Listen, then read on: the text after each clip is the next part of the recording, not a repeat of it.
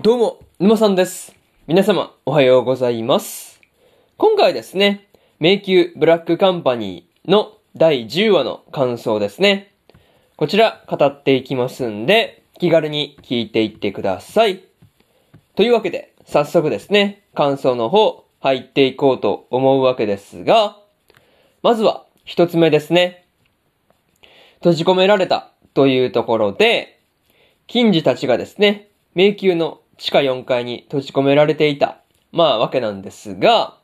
まあこう先に来ていた、まあこうベルザ親衛隊の広報部隊の拠点がすでに構築されていたっていうところに関しては、なかなかラッキーだったなっていう感じでした。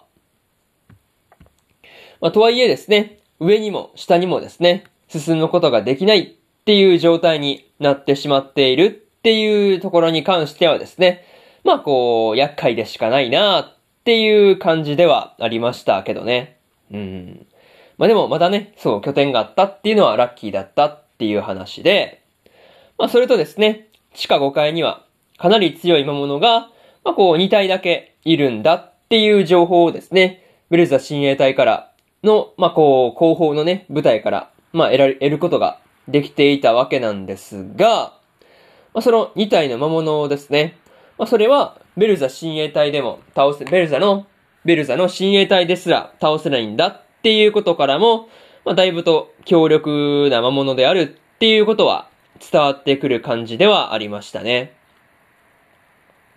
またね、迷宮アリ女王が魔人2号を連れてですね、まあ、こう、金次と合流することができていたわけなんですが、まさかね、迷宮アリ女王がですね、まあこう人に擬態することができるようになっているっていう風には思わなかったなというところで、まあ結構驚かされたなっていう話ではありましたね。うん。まあでも、なかなかそういうところなんですけど、無事に再開できたという点に関しては本当に良かったなというところで、まず一つ目の感想である閉じ込められたというところ終わっておきます。でですね、次、二つ目の感想に入っていくわけなんですが、魔人2号の世話というところで、リムがですね、魔人2号の世話をしたりしていたわけなんですが、まあこう自分がですね、迷宮の外に出てしまったっていうことで、まあこう、魔人2号が、まあこう体調を崩したりね、大変な目に遭っているんだっていうことに対して、責任を感じているんだっていうところは、まあこう、まあ、普段のリムからはあんまりこう考えられないというか、まあこう意外な、まあ一面ではあったかなというところでした。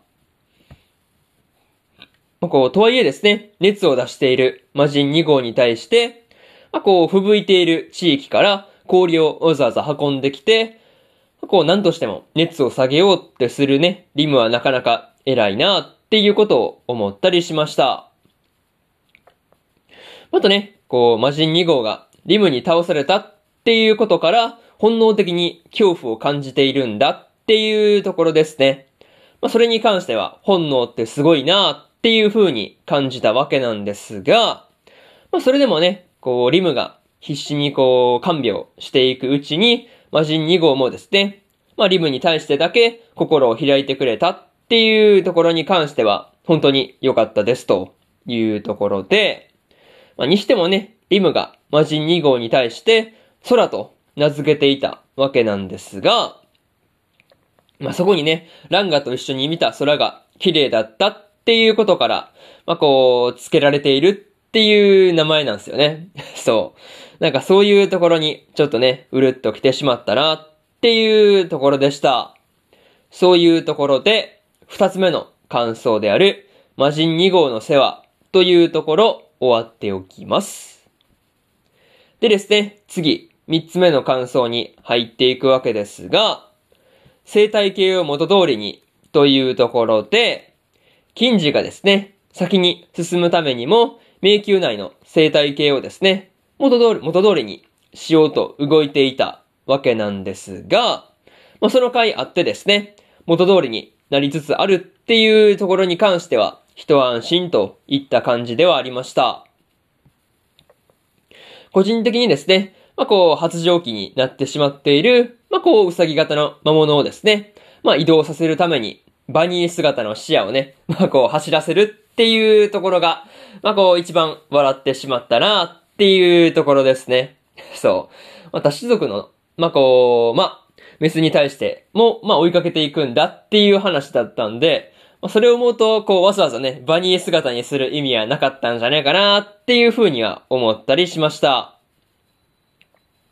またね、金次たちが巨大な雲をね、倒そうとしていたわけなんですが、まあこう、その後にですね、無事に戻ってきているっていうところを見ると、まあ無事に倒している感じだったんですが、まあこう実際はどうだったのかっていうところが気になるところではあるという話ですね。まあ、にしてもね、迷宮の異常には空が関係しているっていう話になっていたわけなんですが、まあ、そんな空がですね、ラストで苦しみ出した原因についてもですね、まあ、こう、まあ、そこにも注目しておいた方が、明らかにね、まあ、そこに注目しておいた方が良さそうな感じではありましたね。まあ、そういうところで、三つ目の感想である、生態系を元通りに、というところ、終わっておきます。でですね、最後にというパートに入っていくんですが、今回はですね、リムがまあ、こう体調を崩した空の面倒をですね、見ていたわけなんですが、まあ、その回あって、空がですね、リムに対して心を開いてくれたっていうところは、まあ、本当に良かったなって思いました。まあ、とはいえですね、ラストで空が苦しみ出したり、まあ、こう2体しかいないはずの魔物がですね、大量発生していたりしたので、まあ、こうまだまだ、まあ、こう問題は山積みだなっていうことをね、感じたところです。まあ、にしてもね、今回は人に擬態して、空を抱いていたね、迷宮割り女王を見てですね、ま あ、こう、近似の隠し子なのかっていう風にね、まあ、こう、ところで、まあ、騒いでいる視野がですね、なかなか面白かったなというところでした。まあ、それはさておきですね、次回の話がどうなるのか、今から楽しみですというところで、今回の迷宮ブラックカンパニーの第10話の感想ですね。こちら終わっておきます。でですね、今までにも第1話から第9話の感想はですね、それぞれ過去の放送で語ってますんで、よかったら過去の放送もですね、合わせて聞いてみてくださいというところと、そして今日は他にも3本更新しておりまして、魔法科高校の優等生の11話の感想と、白い砂のアクアトープの11話の感想、そしてですね、スカーレットネクサスの12話の感想ですね。この3本更新してますんで、よかったらこっちの3本もですね、聞いてみてくださいという話と、明日はですね、出会って5秒でバトルの第10話の感想と、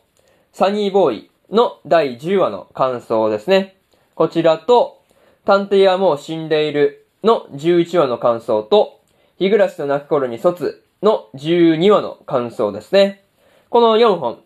えー、1、2、3、4と更新しておりますんで、よかったら、明日もですね、ラジオの方、聞きに来てください。というわけで、本日1本目のラジオの方、終わっておきます。以上、沼さんでした。それでは、次回の放送でお会いしましょう。それじゃあまたね。バイバイ。